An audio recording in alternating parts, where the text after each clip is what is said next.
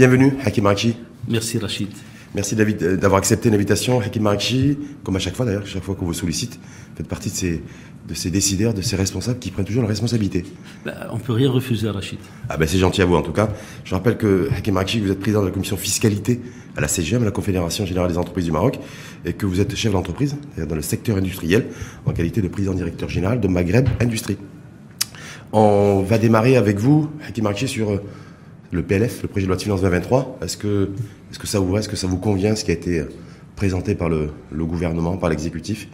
Euh, Globalement, c'est un projet de loi de finances qui nous a réservé une bonne surprise, au moins au niveau de l'IS, puisqu'on annonce une baisse euh, progressive de l'IS généralisée à 20% pour la quasi-totalité des entreprises, sauf pour les entreprises qui font plus que 100 millions de dirhams de bénéfices. Malheureusement, ça ne le concerne pas. Et, euh, les, et les, banques, qui, euh, les banques et assurances qui, elles, seront euh, imposées au taux de 40%. Je 40% en tout cas pour les secteurs réglementés, banque, assurance, et également les... C'est tout Banques et assurances sont à 40%, et les entreprises qui gagnent plus de 100 millions de dirhams de résultats nets avant impôt, je suppose, sont donc, euh, seront donc imposés à 35%, en plus de la contribution sociale solidarité pendant trois ans. Donc, est-ce que ça veut dire que ça, c'est une revendication qui a été portée par le patronat ou c'est, vous dites que c'est une décision qui a été prise par le, par l'exécutif et qui, est-ce que, est que, ça vous convient, vous, en, tant que, en tant que CGM Alors, euh, évidemment, euh, c'est-à-dire que la demande de baisse de l'IS était une des demandes de la CGM, et je pense qu'elle émane également des assises de la fiscalité, donc qui sont mhm. portées par euh, l'ensemble des professions. Ce qui est nouveau, c'est qu'elle semble être accélérée, elle va au-delà de ce qui était réellement attendu. Il faut comprendre également que finalement, la réforme de l'IS, euh, disons telle qu'elle a été présentée, ne devrait pas avoir un impact négatif sur le budget de l'État, puisque la quasi-totalité des entreprises qui contribuent à plus de 95% euh, au type de l'IS, elles, euh, disons, on, voit leur IS augmenter, et donc les gens qui contribuent globalement un peu moins, voient leur IS diminuer progressivement à 20%. En même temps, tous les régimes dérogatoires seront supprimés normalement. Mais progressivement, ce serait pas en 2023 Pardon Pas en 2023, ça va être. C'est progressif en 4 ans. Voilà, ça veut dire que concrètement, Hakim en 2023, donc, en tout cas dans ce projet de loi de finances 2023, c'est un IS à 40% pour les secteurs réglementés, donc banque, banque assurance et, et, et ceux qui sont en situation de monopole et 35% pour toutes les entreprises qui, ont, qui déclarent un bénéfice fiscal supérieur à 100 millions de dirhams. On est bien d'accord? Non, c'est progressif. Je crois que ça se fait progressivement jusqu'en 2026. Donc tout est fait en 2026, mais 2023 Non, c'est linéaire. Je crois que la progression et, les diminutions se font de façon progressive. Le problème, mm-hmm. c'est pas pour ceux qui gagnent beaucoup d'argent. Bon, je pense qu'il y a un petit souci pour les entreprises à voir le bénéfice net des banques euh, diminuer dans la mesure où les règles de Banque Le font que le, la quantité, le volume de crédit qui est distribué est un multiple des fonds propres de la banque. Donc si les fonds propres progressent moins vite, mhm. euh, ou euh, disons de façon marginale euh, baissent, c'est-à-dire c'est la dérivée, mhm. donc c'est la progression qui, qui, qui diminue, dans ce, dans ce cas-là, la distribution de crédit pourrait en pâtir. Donc après, donc il faut voir au niveau de banque moins de fonds au niveau bancaire, moins de crédit, moins d'encours. Voilà, c'est, euh, disons prendre les mesures correctives pour que, parce que les entreprises ont besoin de crédit par les temps qui courent. On a vu un dérèglement complet de la logistique mondiale et donc les besoins en les besoins en fonds de roulement des entreprises ont explosé, d'autant que les cours des matières ont également augmenté. Donc forte pression. Mais simplement, par rapport à cette mesure donc progressive de Niès à la, en tout cas à la baisse pour, j'allais dire pour les grandes entreprises essentiellement. Non, je pense non. Il y a, non, euh, euh, oui, pour les pour les entreprises qui sont dans une situation de d'oligopole en général. D'oligopole, de euh, monopole, mais pour les pour les PME par exemple, c'est. en général, c'est. Ils sont pas, ils vont pas être impactés. Alors la plupart des PME voient leur ISBC et les entreprises qui ne gagnaient pas d'argent qui payaient la cotisation minimale voient aussi leur cotisation minimale baisser. Donc ce qui concerne euh, l'énorme majorité des TPE. Donc les TPE également sont gagnantes de, dans cette Parce que les TPE ne sont pas contents, ils disent voilà nous en fait on est on va être on va être on va vers un, IS à, 20% y compris pour la pour la TPE, ce qui ce qui fait que nous on va avoir un renchérissement de la pression fiscale. Euh, non, normalement, bon, l'IS n'est pas, l'IS n'est pas le, le, comment dire l'impôt ni de l'informel mmh. ni vraiment un impôt qui coûte cher pour les entreprises. la quantité d'IS que paye l'entreprise par rapport à son volume d'affaires est en général assez faible. C'est pas, c'est, disons, la compétitivité ne se mesure pas euh, au taux de l'IS. C'est intéressant que vous parliez de ça, Hakim parce que justement, j'aime bien cette mesure-là. Donc, elle est progressive, elle s'inscrit dans, dans le temps, donc sur la durée jusqu'en 2026, avec donc un, un, impôt sur les sociétés qui va décroître. Mhm. Mais en même temps, c'est pas un instrument, comme vous dites, de compétitivité. Donc, euh, quel, quel, sens économique? Est-ce qu'il y a du sens économique aujourd'hui de, de, baisser l'IS alors qu'on sait très bien que c'est pas en baissant l'IS qu'on renforce la compétitivité de, de, de l'économie et qu'on n'est pas sûr d'ailleurs d'attirer plus d'investissements?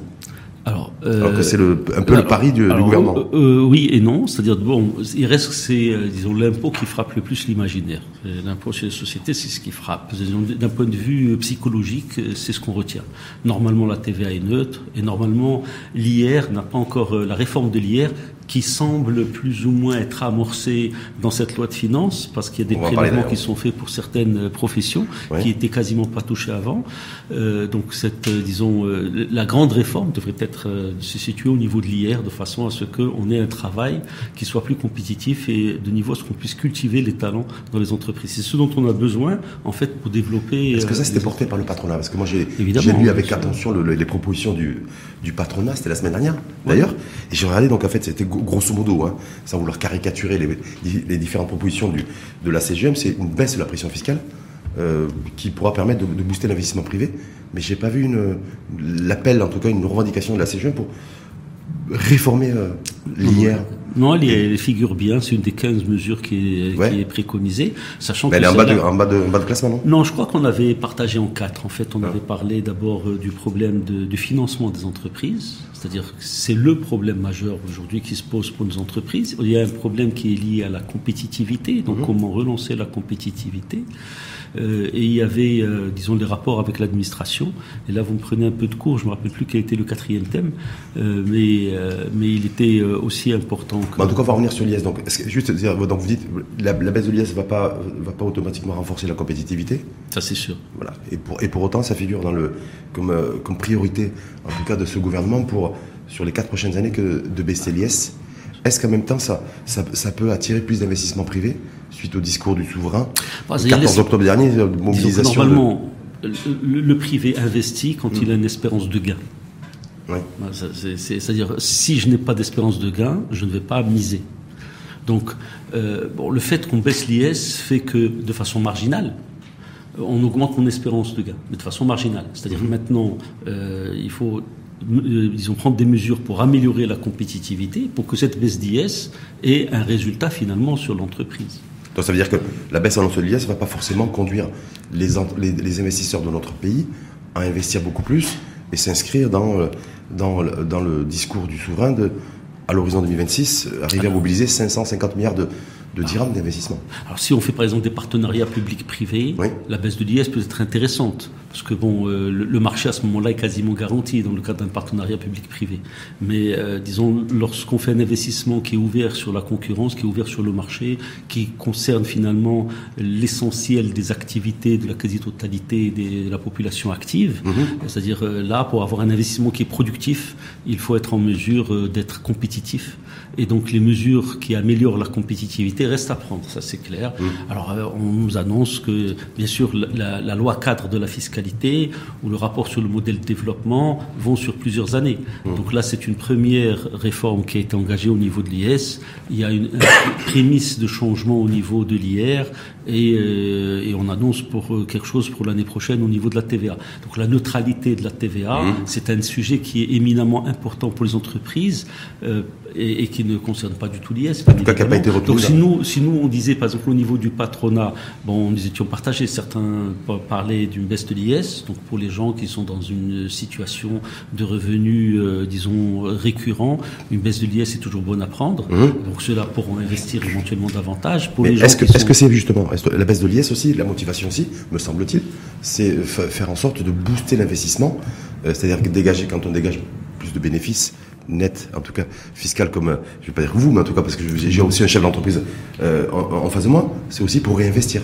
C'est pas forcément pour le mettre dans un coffre ou, dans son matelas. Bah, alors que chez nous, il y a une problématique par rapport au secteur privé, c'est la faiblesse de l'investissement privé déjà, et, le fait qu'il n'y a, pas, euh, il a pas forcément de réinjection en matière bah, d'investissement et surtout les investissements dans les, dans les secteurs d'avenir, dans les... Vous l'avez dit, Rachid, euh, si euh, le gain est faible, le réinvestissement sera encore plus faible, c'est normal. Et quand le gain est haut est, élevé, bah, est-ce qu'il y a nécessairement de l'investissement ah bah, qui est fait chez nous Normalement, un chef d'entreprise, disons il, il, euh, il, maîtrise normalement son métier et donc il, il, a des anticipations. Et donc si les anticipations sont positives et qu'il a du bénéfice, il aura tendance à proposer à ses actionnaires de réinvestir. Euh, donc, ce qui est, et, donc d'étendre son activité. Ce qu'on n'a pas beaucoup vu dans certains secteurs, notamment dans le secteur industriel ces dernières années. Mais il faut dire que bon, alors qu'il y a des entreprises qui ont dégagé des bénéfices. J'ai fait toute ma carrière en disant bah écoutez, on ne peut pas avoir une industrie au Maroc si l'industrie paye euh, des, des, des, taxes sur sa production, si sa production euh, donne lieu à des prélèvements et qu'on lui demande de se battre euh, sur le marché mondial. C'est un peu bon, il va y avoir la Coupe du Monde dans un mois. C'est comme si le Maroc euh, il commençait son match contre euh, la, Belgique en lui donnant trois buts d'avance. À ce moment-là, on est sûr de ne pas passer le second tour. Hein.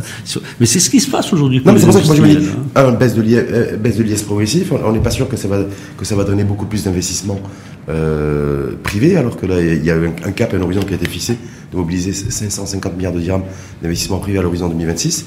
Et, euh, et peut-être aussi le risque d'avoir des, des chefs d'entreprise qui disent bon, je vais, je vais augmenter mes bénéfices, mais je ne vais pas augmenter mon investissement. Non, c'est-à-dire si on augmente son bénéfice dans un métier qu'on maîtrise et que l'environnement est plus euh, euh, plus avantageux, on réinvestira, c'est normal. Maintenant, d'une manière générale, euh, disons gagner de l'argent dans une situation de mauvaise compétitivité est une gageure. C'est-à-dire, ce qu'on parle, c'est de façon globale. C'est-à-dire, ce qu'on voudrait, c'est que l'investissement soit plus productif. Quand on dit plus productif, c'est-à-dire qu'il génère plus d'emplois. On, ne génère pas suffisamment d'emplois. On l'a vu au début de la crise Covid. La quantité, enfin, le volume de travailleurs au Maroc qui sont déclarés à la sécurité sociale, à la CNSS, est très faible. C'est de l'ordre du million. Mmh. Hein, c'est de, de, façon permanente. Après, il y a deux autres millions qui étaient des intérimaires et donc il y avait un emploi qui était très précaire, alors que la population active est de l'ordre de 20 millions de d'habitants, 20 millions de personnes actives au Maroc, 1 million uniquement de travailleurs qui cotisent à la CNSS de façon régulière. Et un jour de cotisation. Donc, on l'a compris par rapport à l'IS. Il y avait tout un sujet qui était très attendu. En tout cas, c'est dire voilà, parce que je crois petite Jouari, d'ailleurs, du gouverneur de la Banque de Maghreb, avait, s'était exprimé sur le sujet en disant voilà, s'il y a hyper profit, il doit y avoir hyper taxation. Donc beaucoup se disaient, est-ce qu'il voilà cette mesure de, de, taxer beaucoup plus les, les profits générés par les entreprises, en tout cas qui, qui tirent profit de la crise, et des différentes crises, euh, c'était pas une revendication de la CGM. J'ai bu. C'est normal. Ah, bah, on va jamais demander, on va jamais donner un marteau pour nous dire tapez-nous dessus. non, mais euh, je, je, me dis, est-ce qu'à la CGM, il y a des entreprises aussi qui, qui dégagent beaucoup d'hyper profits, qui se sont dit non, on va pas surtout pas demander la mise en place d'une taxation supplémentaire bah, sur les hyper profits parce que. Bah, forcément, bien sûr qu'il y a des gens qui gagnent bien leur vie euh, et qui sont de la CGM. Non, mais il n'y a pas de mal à bien gagner sa vie. Absolument. Mais dire, quand on a bien gagné sa vie, vu la situation, la conjoncture économique et surtout sociale, vous avez vu 3 millions de personnes qui ont basculé dans la pauvreté et la vulnérabilité sociale, de faire un petit geste supplémentaire, d'être un peu plus généreux. Est-ce que ça a du sens ou pas, selon vous ah, Évidemment, bien sûr. Je ne pense pas que les gens qui font un super profit vont payer de mauvais cœur ce supplément d'impôt qui leur est demandé, que ce soit la contribution sociale solidarité ou la hausse de l'IS pour les gens qui gagnent plus de 100 millions de Perso, si je gagnais 100 millions de dirhams, je donnerais 10% supplémentaire que l'IS qui était demandé. Hum. En tout cas, pas de revendication de la CGM. Ça a été, par contre, Fawzi Larja s'est exprimé d'ailleurs là-dessus, parce qu'il leur donne un peu plus de détails. Ils ont dit, bah, effectivement, ceux qui gagnent plus de 100 millions de dirhams, ce sera une taxation à 35%. Donc voilà, parce qu'une entreprise qui dégage de, de, de, de très gros profits, profit, hein. en 2022, il va pas forcément, elle va pas forcément les dégager en 2023 ou 2024. Donc pas de mise de mesure en fait euh, déclarée et installée dans ce sens. Par contre, c'est voilà, c'est conjoncturel d'un exercice à l'autre, l'entreprise qui dégage plus de 100 millions de dirhams de, de bénéfices fiscaux, c'est 35%. 35%, bah, c'est moins que le taux qu'on payait euh, dans les années 80-90. Hein, C'est-à-dire on payait parfois à ce moment-là jusqu'à 50%. Donc 35% de taxation sur les, comme taxe sur les super profits, c'est important, mais c'est pas énorme. Est-ce qu'on peut parler de taxation de super profit quand on, on, met, on, on met un IS à 35% pour ceux qui dégagent plus de 100 millions d'euros de bah, bénéfices? Bah oui, vu que les autres payent 20%, c'est une, une taxation des super profits. Mmh. Euh, bon, je pense pas que les gens qui le payent soient à plaindre, et je pense pas qu'ils se plaignent. Mmh. Alors maintenant, il peut y avoir des petits soucis, euh, parce qu'il n'y a pas beaucoup d'entreprises qui sont concernées, il faut l'avouer. Hein, C'est-à-dire, euh, quand on disait l'énorme majorité de l'IS est payée par quelques dizaines, voire mmh. une grosse centaine d'entreprises, c'est de cela dont il s'agit. Donc en fait, la baisse de l'IS concerne les gens qui finalement ne cotisent pas beaucoup à l'IS, et la hausse, elle concerne ces entreprises-là. Alors, le, le, changement qui va être opéré, c'est qu'il y a une suppression des régimes dérogatoires. Donc il y avait mmh. des entreprises qui éventuellement, parce qu'elles exportaient, avaient un IS qui était significativement en dessous des 26 ou 30% ou 31% qui existaient jusqu'à maintenant, et qui vont se retrouver, voire même qui faisaient une grosse part de leur activité à, l'export, et donc il y avait un abattement qui était très conséquent, qui vont mmh. se retrouver maintenant à 35% plus la contribution sociale solidarité. De 5%. Là, le gap, là, le gap va être majeur, va être très important mmh. pour cela. Ah, mais ça doit être quelques entreprises qui doivent être comptées sur les doigts. Hein. Mais, demain ou de demain Oh, la vérité, euh, non, je pense qu'il doit y avoir euh, sur les deux mains. Sur les deux mains. à, peu près, à peu près, grosso, modo, donc en tout cas sur les, la taxation sur les sur les hyper profits ne figure pas, ça gêne pas trop le patronat. Et bon, voilà. Par contre, ce qui n'a pas été compris par une partie de l'opinion publique, Hakim c'est la volonté du, euh, exprimée par la CGM de retirer la, la cotisation de solidarité. C'est-à-dire, voilà, on veut plus. Fait, alors, alors qu'on a besoin aujourd'hui d'un élan de générosité, de solidarité en matière de financement, et seulement choisi par le patronat, disant non, il faut, on veut plus, on veut plus la reconduction, la reconduction de cette cotisation. Pas trop compris. Alors, le, moment n'est peut-être pas le, mieux choisi. C'est-à-dire qu'effectivement, nous avons besoin davantage de solidarité entre l'ensemble des entreprises et l'ensemble des citoyens et l'administration fiscale et l'État. Donc ça, c'est la question ne se pose pas. Simplement, il y avait une des, euh, des recommandations des assises de la fiscalité, c'était la baisse d'IS. Hein? Et donc, ce qu'on ne voulait pas voir, en réalité, c'était que la baisse de l'IS soit compensée par une hausse de la contribution sociale solidarité. C'est-à-dire c'est deux impôts qui ont à peu près le même effet. Et euh, il ne fallait pas, disons, jouer sur les mots en baissant l'un et en augmentant l'autre. Bah c'est mieux, maintenant c'est beaucoup plus clair parce que ça n'a jamais été dit et, expliqué. Donc maintenant, vous le, en fait, la, volonté voilà, de la CGM de demander la, le retrait de cette cotisation euh, de solidarité, en fait, c'était pour éviter d'avoir euh, qu'il y ait une espèce de yo-yo, on baisse l'IS et en même temps on, maintient ou on augmente. Maintenant, maintenant euh, disons, il y, a autre chose qui va se passer désormais c'est-à-dire euh, les besoins de financement de l'État, de mhm. l'État social, sont énormes. C'est-à-dire on parle de 51 milliards de dirhams, je crois, pour euh, l'exercice prochain, et à terme plus de 100 milliards de dirhams. Juste pour euh, la généralisation des prestations sociales mmh, l'ensemble des citoyens. la question c'est comment est-ce qu'on va financer ça mmh. Ce qui serait absolument anormal, c'est que ce soit les mêmes que ceux qui payent aujourd'hui, qui continuent à payer pour des besoins qui deviennent monstrueux de financement de la part de l'État. Là, il y a une anomalie. Donc, on a vu des exemples, euh, disons, le prélèvement euh, sur le travail conduit à un travail qui n'est pas compétitif, qui n'est pas productif. Donc là, il y a une anomalie qui devrait être gommée. Est-ce que là-dessus, il y a des travaux, des réflexions qui sont menés entre, entre l'exécutif et la CGM sur quel écosystème, en fait, en matière de financement de la couverture généralisée nous, avons, nous pouvons disons, faire des propositions, mhm. euh, mais en tout cas, chez nous, il y a des réflexions. Ce qu'on ne veut pas, c'est davantage pénaliser le travail et les prélèvements sur euh, le travail. C'est-à-dire pas de, pas de pression fiscale supplémentaire sur le travail. Absolument. C'est ça. Parce qu'à ce moment-là, le travail n'est plus compétitif et il est déjà faiblement au Maroc. Sauf, que, sauf que, ça va être difficile de ne pas mettre en place une fiscalité, une fiscalité plus importante sur, le, sur les salariés pour une, financer une partie, en tout cas, de la, de la couverture. Non, c'est précisément, c'est précisément la réforme que nous voulons. C'est pour ça que la réforme de l'IR faisait partie des demandes prioritaires de la CGM. Réforme de l'IR, c'est quoi pour la, pour la CGM justement? Et avant, d'avoir votre réponse, simplement vous dire voilà, le propos de Fawzi Larjami sur le budget hier, euh, c'est euh, qui a dit clairement que euh, la baisse de l'IR, la réforme de l'IR, je cite ouverture des guillemets, n'a pas vocation à améliorer les revenus. Fin de citation. Donc moi je me dis quand on nous dit dialogue social, il y a la baisse de l'IA qui est un sujet de, débat entre, les, entre le gouvernement, l'organisation patronale et, et syndicale qui n'en veut pas d'ailleurs de la proposition de baisse de l'IA émanant du, du, gouvernement. La baisse de l'IA pour la, pour la CGM c'est quoi? La réforme de l'IA euh, Disons, tout dépend de comment est-ce qu'on perçoit son salaire. Est-ce qu'on le perçoit en brut ou est-ce qu'on le perçoit en net? Si on le perçoit en brut, il y a euh, donc un prélèvement qui est euh, celui des, euh, disons, des prestations sociales et de l'impôt sur le revenu. Mais si on le perçoit en net, le fait qu'il y ait une baisse de pression fiscale fait que automatiquement le coût du travail baisse. Mhm. Ce que nous recherchons, c'est ça, c'est baisser le coût du travail. Ipso facto. Baisser le coût du travail en baissant, en baissant la, la pression fiscale sur le travail, c'est bien ça la pression fiscale sur le travail est une des composantes majeures du. Mais est-ce que c'est possible ça, Kémaki Alors qu'il faut des sous pour financer la cotisation Oui, il faut les financer différemment. C'est exactement ce que je disais au départ. Donc, quand on parle de la contribution sociale de solidarité, oui. euh, disons dans certains pays, ce type de contribution a permis de baisser les charges sur le travail. Mhm.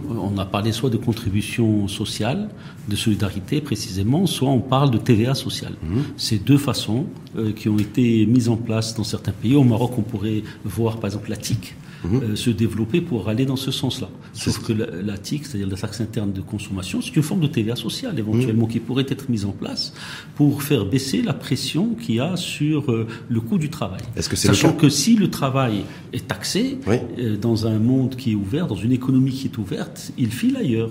Mhm. Donc, surtout, surtout, surtout aujourd'hui où le Nord et l'Occident a besoin de main Alors, ils nous, prennent, les travailleurs les plus qualifiés dans les besoins, dans les domaines où ils ont le plus besoin, que ce soit par exemple dans les high-tech, dans l'informatique, dans la, santé. Ils nous, euh, ils nous prélèvent euh, tout le monde. C'est-à-dire, pour eux, il n'y a pas de problème de visa. Euh, pour ces gens-là, il y, a, il y, a, des difficultés pour les garder chez nous, mais euh, à ce moment-là, il, est, il, y a un problème de compétitivité. D'autant que le marché du travail dans le monde est en train de changer. Parce Complètement. Il y a de plus en plus de travail qui est totalement délocalisé. Mais en même temps, quand je dis délocalisé, c'est, euh, je dirais, le travail distanciel. C'est-à-dire, on peut être à Casablanca et travailler pour une entreprise qui est à Dakar ou à, ou à Paris, et inversement. Même temps, l'enjeu, c'est intéressant ce que vous dites, parce que, je en fait, on a retenu, d'ailleurs, on a démarré le débat là-dessus, sur la baisse progressive de, de l'IS, alors que le véritable enjeu, aussi, c'est peut-être, euh, vous dites, c'est la baisse de la pression fiscale sur le travail.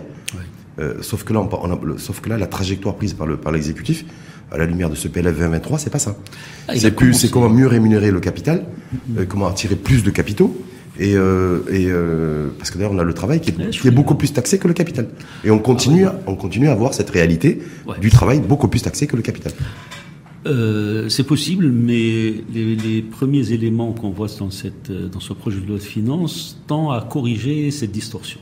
C'est-à-dire, on voit que d'abord il y a un début d'élargissement de l'assiette de l'imposition sur les revenus, c'est-à-dire qu'il y a des professions euh, qui aujourd'hui vont faire l'objet de prélèvements euh, qui jusqu'à maintenant étaient quasi totalement épargnés. Vous faites référence aux professions libérales. Par exemple, oui. Ah, Donc alors maintenant on peut bien sûr voir dans quelles conditions ça va être fait, est-ce que c'est équitable, est-ce que c'est faisable sans heures, ça il faut voir plus à la loupe. C'est-à-dire nous on représente les entreprises, les professions libérales sont représentées dans la fédération des services. Et donc, euh, il y, a, quelques, euh, disons, euh, il y a quelques entreprises dans ces secteurs-là qui nous ont fait part de leur, de leur désaccord. Et donc, nous allons pouvoir discuter avec eux et voir dans quelle mesure est-ce que on peut apporter des corrections au projet de loi de finances sur ces sujets-là, de façon à ce qu'il y ait une équité Mhm. dans les prélèvements, mais en même temps que les choses se fassent de façon progressive. c'est quel secteur d'activité quand vous dites Il y a les entreprises, enfin il y a des,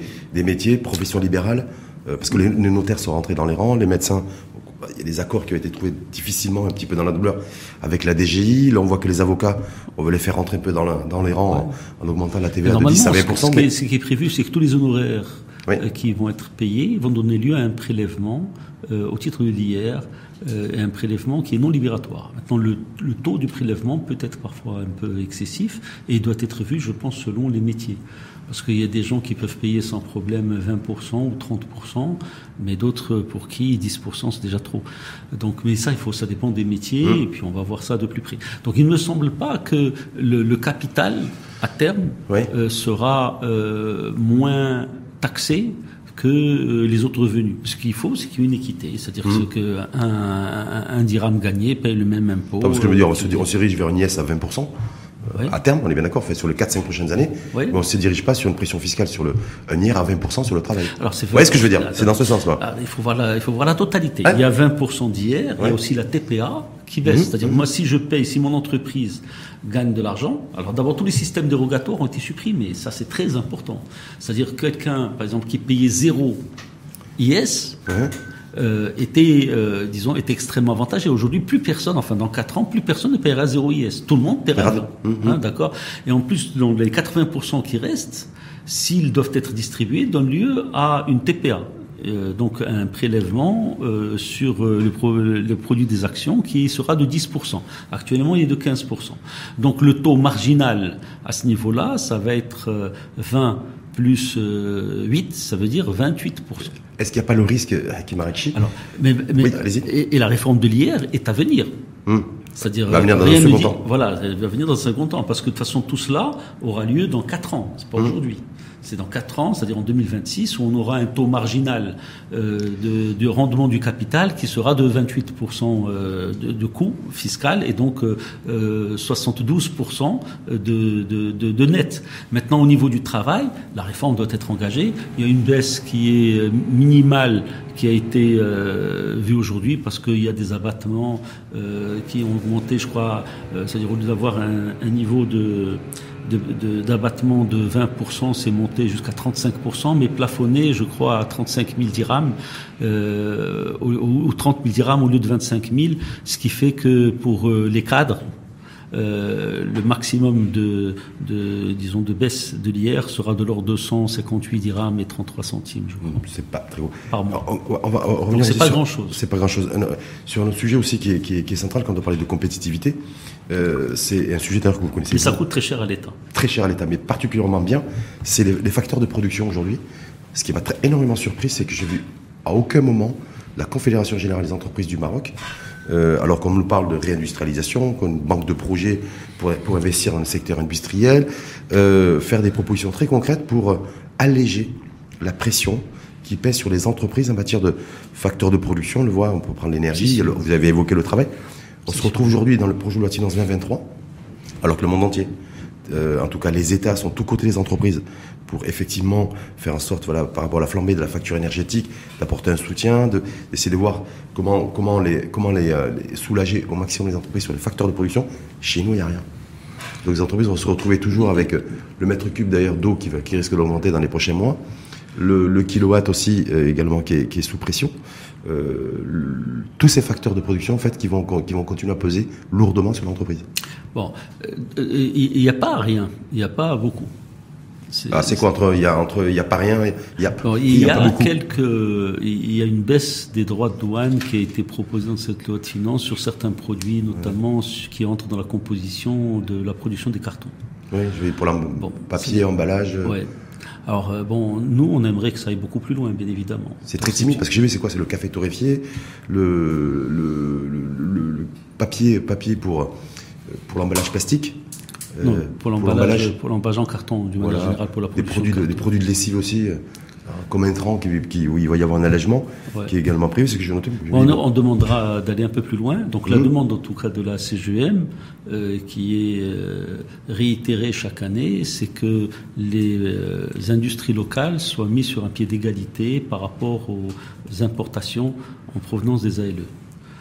Donc ça, pour l'instant, ça nous a toujours été refusé, sachant que le coût pour l'État serait de 800 millions de dirhams. ça a été annoncé. euh, euh, donc euh, quand M. Ben Chaboun, qui était ministre des Finances, est venu à la CGM, il avait posé la question au directeur général des impôts à ce moment-là, qui avait répondu que c'était 800 millions de dirhams, et M. Ben Chaboun avait dit bon alors pas cette année. Bah, ça n'a pas été non plus, c'est pas non plus pour l'année prochaine, visiblement, malheureusement, et c'est une Pourquoi il y a une revendication. miette, il y a une miette comme ça de, de, de l'exécutif là-dessus, selon Parce vous que je pense parce qu'ils ont une approche qui est budgétaire. Ils n'ont pas une approche. Qui c'est- est- Ça va être le manque à gagner de. C'est 800 millions de dirhams. Ils veulent Mhm. pas. Ils ont. Ils estiment qu'ils en ont besoin et, et donc euh, on perd des emplois en contrepartie. Simplement, d'une manière il y a autre chose qui m'a été dit par rapport à ça, Ouais. mais qui m'a été dit, c'est que déjà il y a les exonérations fiscales qui sont données aux entreprises, une dépense fiscale d'ailleurs qui a augmenté, incroyable d'ailleurs. On est passé de 33, 34 à 37 milliards de dirhams De quoi sur la dépense fiscale. Donc l'encouragement de l'État veut faire les exonérations fiscales aux entreprises. Non, Et, euh, et, et- et- on- on est dans une- et, euh, ça se traduit pas forcément par des, euh, par une compétitivité renforcée, par un investissement renforcé de, du, secteur, du secteur privé C'est-à-dire, si l'approche consiste à choisir ceux qui vont survivre ou ceux qui vont gagner, bah oui, on peut continuer comme ça, mais on voit qu'on n'est pas, euh, on gagne pas des marchés. C'est-à-dire, le nombre d'entreprises marocaines qui gagnent de l'argent en exportant est très faible. Le nombre d'exportateurs au total est faible de toutes les façons. Donc, on voit que donc notre industrie est faiblement compétitive. En fait, disons, le seul euh, avantage concurrentiel qu'a le Maroc, c'est sa stabilité. Hmm. C'est-à-dire tout le reste, nous ne sommes pas très compétitifs. malgré les efforts de l'État, malgré les, les, euh, les, subventions qui peuvent être accordées ou les avantages fiscaux qui peuvent être donnés ici et là. 37 milliards de dirhams. Bah, bah, au total, nous ne sommes pas très compétitifs et finalement, les exportateurs ne génèrent pas beaucoup de, de, de gains et donc il n'y a pas beaucoup d'emplois qui est créé comme ça. Parce que ce qui compte à la fin, c'est que les gens travaillent. Mmh. Mais euh, on a bien vu avec le Covid que le nombre d'emplois, euh, euh, comment dire, légaux ou d'emplois déclarés est très faible au mmh. Maroc. Donc ça, c'est une problématique majeure. Et normalement, si on, si on suivait ce qui est préconisé dans le rapport sur le modèle de développement, tout ça serait gommé. On irait plutôt, comme ce qui est annoncé dans ce rapport, sur un choc de compétitivité. Et donc c'est bien la demande que nous faisons, qui est la demande la plus pressante de, de la commission que je préside. Avant d'aller sur les hypothèses, en tout cas, de, qui ont été, présentés dans le cadre du, du PLF 2023 et qui a été relayé par le chef de gouvernement lundi au, Parlement en, séance mensuelle. Je voulais aborder un petit point avec vous sur le fait que l'État, en fait, en tout cas le gouvernement, a décidé de renforcer l'investissement public pour 2023, passer de 245 à 300 milliards de, de dirhams. Est-ce que ça c'est une revendication du patronat? Parce que j'étais surpris, mais je me dis déjà, bah, il y avait 245 annoncés, parce qu'en réalisation, il va falloir attendre pour en savoir plus, mais renforcement du, de l'investissement public alors que le souverain a demandé à, appeler un. Bon, c'est un processus. c'est beaucoup plus d'investissement privé. Donc, euh. donc ça va être un processus. Bon, j'ai entendu quelques personnes où je vois dans certains articles on parle des PPP comme une façon de relancer l'investissement privé par rapport à l'investissement public. Je pense pas que ce soit la philosophie qui soit recherchée. La philosophie qui est recherchée, en fait, c'est avoir des investissements qui génèrent plus d'emplois uh-huh. et non pas qu'ils soient réalisés simplement par le privé. En fait, ils doivent être exploités de façon, euh, disons, conforme conforme aux règles du marché. Mais la SUGEM, la SUGEM a été concertée là-dessus. Voilà. Non, la, la, la CGM, le discours du souverain. Non, moi, je ne suis, pas, je suis pas président de la CGM. Oui. Il faut demander à Shakib euh, oui. s'il a été consulté là-dessus. Mais moi, non, bien sûr. Hum. Euh, mais c'est pas, c'est pas, ah, bah, ça n'aurait pas été mon rôle. Je, trouve assez, je trouverais assez surprenant que, que la CGM ne soit pas, n'a pas été, ne soit pas partie prenante en tout cas du fait qu'il y a un appel qui a été lancé pour pour booster l'investissement privé euh, à l'horizon 2026 avec un échéancier. Et je me dis, c'est l'investissement privé pour moi. Enfin, moi, je suis d'une intelligence très moyenne, mais je me dis, qui dit investissement privé dit CGM. Et, et non, mais la c'est le représentant le plus, euh, euh, comment dire, le plus visible mhm. de, des entreprises privées. Donc c'est une confédération. Maintenant, euh, l'État euh, ne se concerte pas forcément avec la CGM lorsqu'il définit certaines stratégies. Ça, y, compris, y compris sur l'investissement? euh, je avec la nouvelle charte de l'investissement. Je pense que là, le, disons que il y a un objectif que mmh. le souverain a fixé et tout le monde travaillera bien évidemment pour réaliser, pour atteindre cet objectif. Maintenant, sur une année, l'événement majeur, c'est la hausse des coûts. Par exemple, si l'État investit massivement pour construire des routes des, euh, ou, des bâtiments, euh, des hôpitaux, des, écoles, hôpitaux, etc., ben, euh, le, coût du, de l'énergie a augmenté, le coût de l'acier a augmenté, et donc mécaniquement, il y a une inflation sur ces coûts-là, et donc ça doit expliquer une bonne partie de la hausse qui a été euh, euh, disons, constaté par, par, vous sur ce budget. Maintenant, ça ne veut pas dire qu'à terme, euh, le privé ne se trahira pas la part du lion dans les, des investissements qui sont réalisés. De toutes les façons, la loi de finances, elle ne prévoit pas les investissements du privé. Non. Par définition, c'est au privé de les réaliser. Complètement. Donc, donc il faut que les conditions d'investissement de, le permettent euh, pour que le, le, privé finalement investisse. ça parce que comme il y a eu la validation d'ailleurs première chambre euh, la semaine dernière de la nouvelle charte de l'investissement, euh, et que c'est pas vous, c'est Chakib Laluge qui a fait cette déclaration en disant que le, patronat et les patrons sont ravis d'avoir un nouveau cadre, une nouvelle charte de l'investissement. Donc voilà, je me dis, voilà, nouvelle charte d'investissement, euh, attirer plus d'investissements privés, le public qui dit, nous, on va investir 300 milliards de dirhams, en tout cas programmé pour 2023. Je, voilà, je me dis, qui, euh, pour essayer de bien, bien saisir, en fait. La charte, disons, la charte donne des principes, hum. disons, de, qui vont prévaloir sur les, sur les décrets d'application, mais qui, elle ne définit pas, elle ne décrit pas euh, les, éventuels avantages ou les éventuels euh, encouragements ou réglementations qui vont prévaloir sur ces sur ces investissements. C'est à venir. Ça va, ce soit des grands investissements, c'est-à-dire de plus de 50 millions de dirhams. Apparemment, ça va être fait dans le cadre du fonds Mohamed VI pour l'investissement qui va être activé et opérationnalisé dans les prochains jours. Et par contre, on parle de fonds Mohamed VI pour l'investissement. Oui, ça dépend quel investissement hmm. aussi. Bon, on ne sait pas encore, parce que s'il s'agit d'un fonds qui va permettre de recapitaliser les entreprises publiques, C'est une chose. Si c'est un euh, fonds qui va permettre finalement d'aider euh, le développement des, de l'investissement privé, c'en est une autre. C'est probablement les deux d'ailleurs. Mhm. Mais quelle part sera euh, adressée à l'un et quelle part ira vers les entreprises, disons, qui sont soumises à concurrence nationale et mondiale, ça je ne peux pas savoir. sur, sur le projet de loi de finances 2023, c'est les hypothèses aussi, comme chaque année c'est de, tradition, j'avais dire, sur les. Donc, niveau de croissance, ambition 4% en 2023, un retour d'un taux d'inflation autour de 2, 2,5 contre 8, 8,3 en tout cas ce mois-ci, une production de la campagne agricole 75 millions de quintaux. Ça, c'est le projet de la finance 2023, on était à 32. Bah, si à 75 millions de quintaux, on fera plus que de 4% de croissance, je suppose. Donc, euh, donc je pensais des hypothèses. Mmh. Euh, après, bien sûr, la réalisation des hypothèses euh, conditionnera la, la, réalisation du taux de croissance. Mais il est certain que si on fait 75 millions de quintaux en 2023, on aura 4% de croissance. On aura 4% de croissance. Si on ne fait pas 75 millions de quintaux et que déjà la, la, pluie a été en fait, retard. En fait, on pourrait parler de du PIB agricole et du PIB non agricole, sachant mm. que le PIB agricole a cette, euh, disons, ce paramètre euh, euh, de, la pluviométrie qui indique une bonne partie de sa, de sa réalisation. Mm. voilà. Par contre, pour ce qui est de l'inflation, pour ce qui est de l'inflation, 2% c'est ambitieux. maintenant, ce qu'on peut observer, tout dépend en fait de ce qui se passe, des facteurs exogènes. Hein. Mm. si la Chine euh, s'ouvre de nouveau, si les produits euh, qui sont exportés par la Chine euh, sont achetés finalement à un, prix qui est plus bas, il est probable qu'il y ait une déflation. Hein. Sauf que, les, sauf que les, observateurs experts aussi avertis à travers le monde considèrent que ce qui, la position de la Chine d'aujourd'hui, en fait depuis quelques, depuis quelques mois, ne va pas bouger en 2023. C'est pour ça que même FMI, Banque mondiale, considère que, même si c'est moi Bousset qui était ici même la semaine dernière, dit attention parce que le FMI, la Banque mondiale, il arrive aussi qu'il se trompe dans les prévisions. Il, voilà, il, considère que la Chine, voilà, ne va pas redevenir le moteur de croissance de l'économie mondiale, en tout cas en 2023. Ça, j'en sais rien. En tout cas, c'est ce qui. C'est, disons, c'est euh, tout le monde a vu euh, ce qui s'est passé au 20e congrès du Parti communiste chinois et les nouvelles priorités qui ont été dictées. L'économie n'est plus la priorité euh, du parti au pouvoir en Chine populaire et ça, peut indiquer qu'il y a une inflexion euh, dans leur politique, mais ipso facto de l'économie mondiale. Bah, alors ça voudrait dire qu'en fait il faudrait se dépêcher de se réindustrialiser euh, dans tout euh, au niveau de l'Occident et donc là il y a peut-être une carte majeure à jouer. Donc il faut absolument gagner très vite en compétitivité pour mmh. pouvoir. Sauf qu'avec avec ce PLF on en prend le chemin?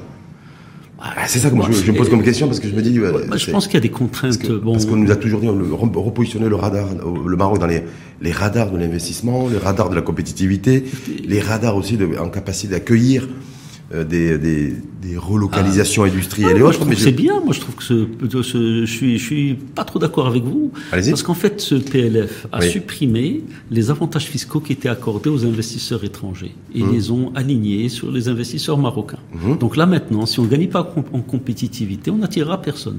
Mmh.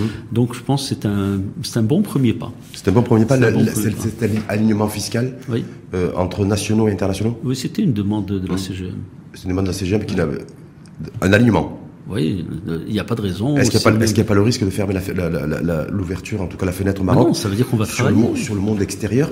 Bah, Non, je, non, je vous pose la question, je me dis. Non, non, on peut pas, non. Le Maroc reste un pays, euh, disons, d'une économie libérale qui a comme principaux partenaires euh, l'Union européenne mhm. dans ses échanges commerciaux et qui se trouve à 14 km de l'Europe. Et donc nous avons une position euh, géographique qui est ce qu'elle est, qui ne bougera pas. Mais en même temps, par rapport à cette proposition de la CGM que vous dites, c'était une proposition de la CGM et euh, cet alignement en fait de la fiscalité sur les sur l'investissement entre les IDE et les investissements nationaux, bien d'accord?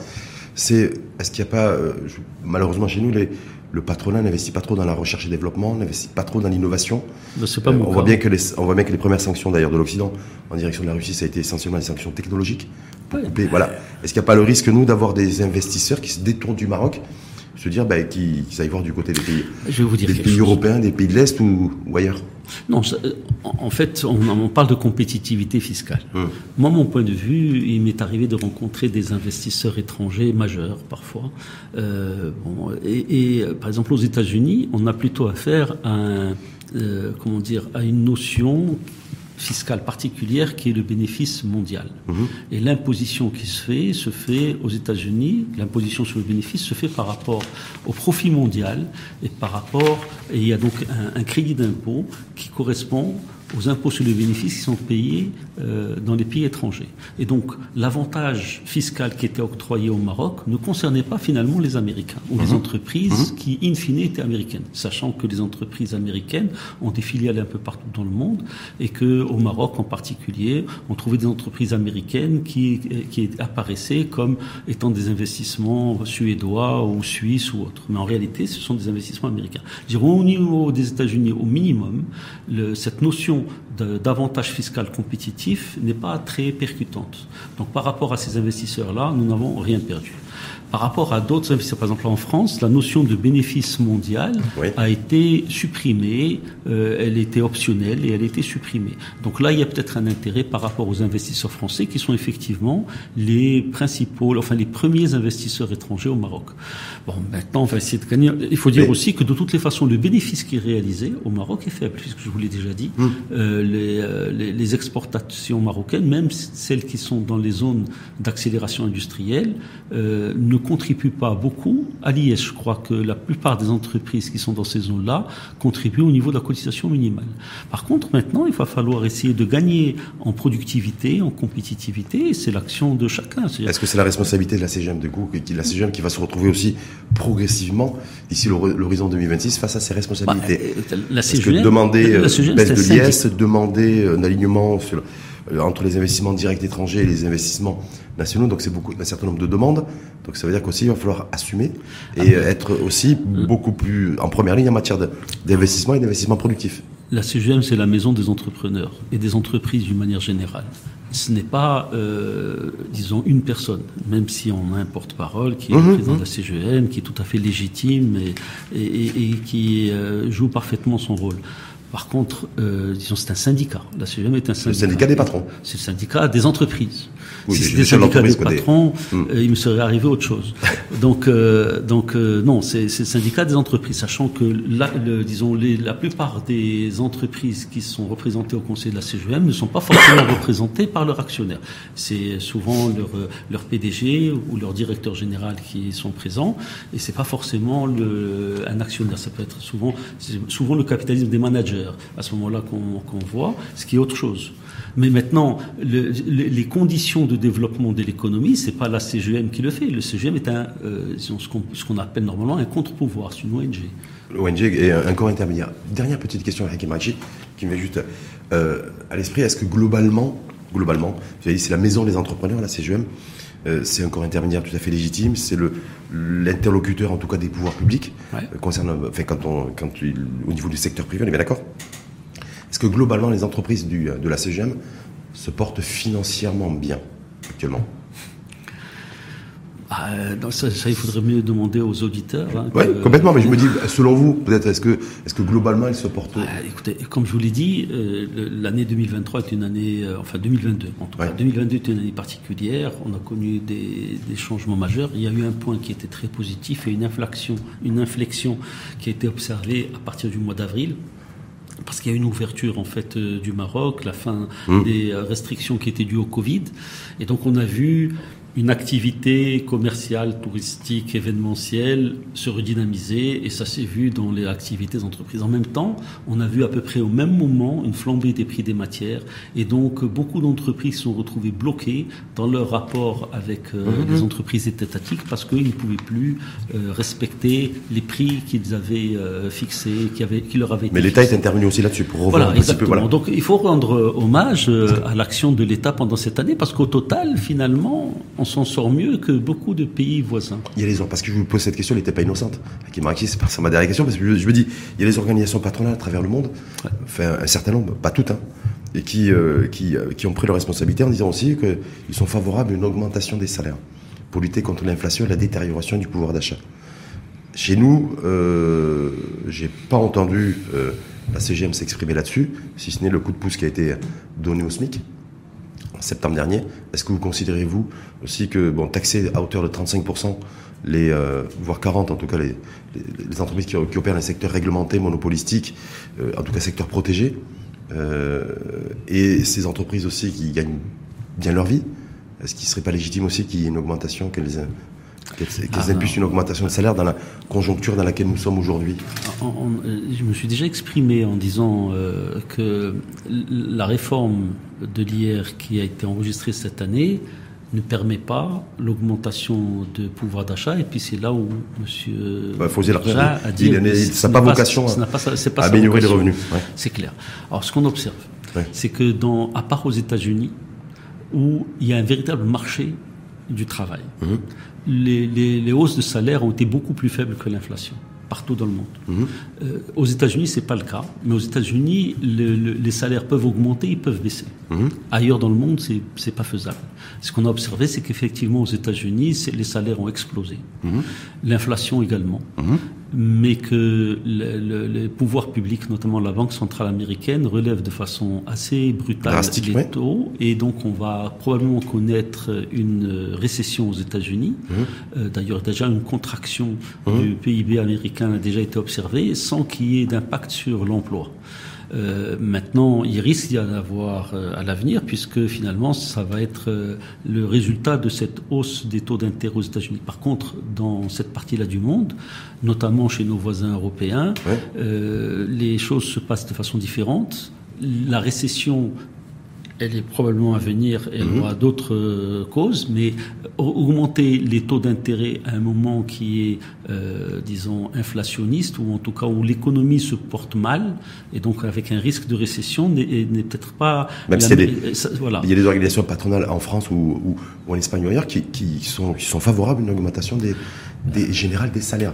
Moi je me dis aujourd'hui, nous, c'est hausse du taux directeur, donc un, renchérissement progressif aussi du dirham. C'est une inflation structurelle.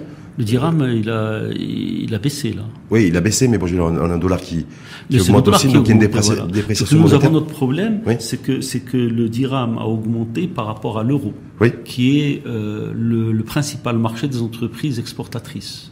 Par contre, par rapport au dollar, le dirham a plutôt bien baissé. Hum. Et donc, en fait, c'est le dollar qui est très fort on, a une dépréciation monétaire, en tout cas, du, euh, qui, est là, d'ailleurs, c'est la, la, décision du, du, gouverneur de Banque mais je me dis, voilà, une inflation structurelle, euh, pouvoir d'achat qui se détériore, le HCP qui nous dit qu'il y a plus de 3 millions de personnes ah, qui ont basculé dans la pauvreté et la vulnérabilité sociale. Je me dis, quand on est une entreprise, une organisation patronale, euh, en tout cas pour les entreprises qui se portent bien, parce qu'il y a des entreprises qui se portent bien, et tant mieux, et c'est important. Oui, mais c'est pas le cas de tout. Mais augmentation de salaire, non. Là, on n'a pas dit non. Fausse, fausse, fausse bonne idée. Euh. Là, l'augmentation des salaires, de toute façon, a une hausse du coût de la vie, il y a une pression qui existe sur les salaires. Maintenant, le problème que nous avons, c'est que nous avons un coût du travail qui est élevé. Hum. Et donc, ce qu'on a dit, c'est qu'il faut, euh, bien sûr, augmenter, c'est-à-dire la hausse, la baisse du coût du travail va permettre une hausse des salaires même si c'est pas la vocation, comme dit le ministre du Budget, mais il y a d'autres actions que la voie budgétaire. Pourquoi est-ce que le coût du transport est si élevé pour les entreprises marocaines? Pourquoi est-ce qu'il y a une telle pression sur les salaires? Euh, Parce que finalement l'État ne remplit pas tout à fait son rôle au niveau de l'éducation euh, nationale. C'est-à-dire que finalement beaucoup d'employés mmh, mmh. du secteur privé. Donc en fait c'est toujours le serpent qui se mord la queue et on est. Voilà. Donc si bien sûr, c'est pas l'entreprise. Vous n'êtes pas opposé, vous seriez pas opposé vous à Hakim à une augmentation des généraliser les salaires je, le secteur je, me suis déjà exprimé dans le fond. Oui. Disons l'entreprise. Non, mais une décision prise en 2023. L'entreprise doit gérer mmh. les talents. Mmh. Donc, il nous intéresse de payer les talents et donc il faut que les employés puissent avoir un niveau de vie qui soit conséquent par rapport à leurs besoins. C'est archi normal. Donc, Après, il y a plusieurs façons d'améliorer le niveau de vie des employés. Voilà. Donc, je veux dire, c'est aussi peut-être un, c'est peut-être aussi un enjeu du moment parce qu'on voit l'inflation et les dégâts et les dégâts qu'elle qu'elle produit. Ah bah oui, bien sûr. Bon, il y a déjà eu, il y a, sur les bas salaires, il y a eu cette hausse du SMIC. Hum. Euh, il y a une hausse qui est très faible grâce à la baisse de la pression fiscale qui est permise. Maintenant, il faut exploiter d'autres voies de façon à améliorer les salaires, bien évidemment. Le, au fond, là où l'entreprise, c'est-à-dire la CGM et euh, le gouvernement se retrouvent, c'est sur la promotion de l'emploi. Et ce que je dis, moi, c'est que précisément l'investissement doit être, doit être orienté de façon à créer davantage d'emplois. Et davantage, de richesses avec des mécanismes de redistribution égalitaires. Absolument. Merci infiniment. Merci Rachid. Hakim c'est toujours un plaisir. Je rappelle le président de la commission fiscalité à la CGM, la Confédération Générale des Entreprises du Maroc, chef d'entreprise et président directeur général de Maghreb Industrie qui va bénéficier lui aussi de la baisse de l'IS on a beaucoup investi, donc euh, contrairement à ce que vous dites tout à l'heure, et donc euh, on commencera à payer l'IS lorsqu'on aura terminé nos amortissements, euh, enfin lorsque les amortissements sont moins élevés.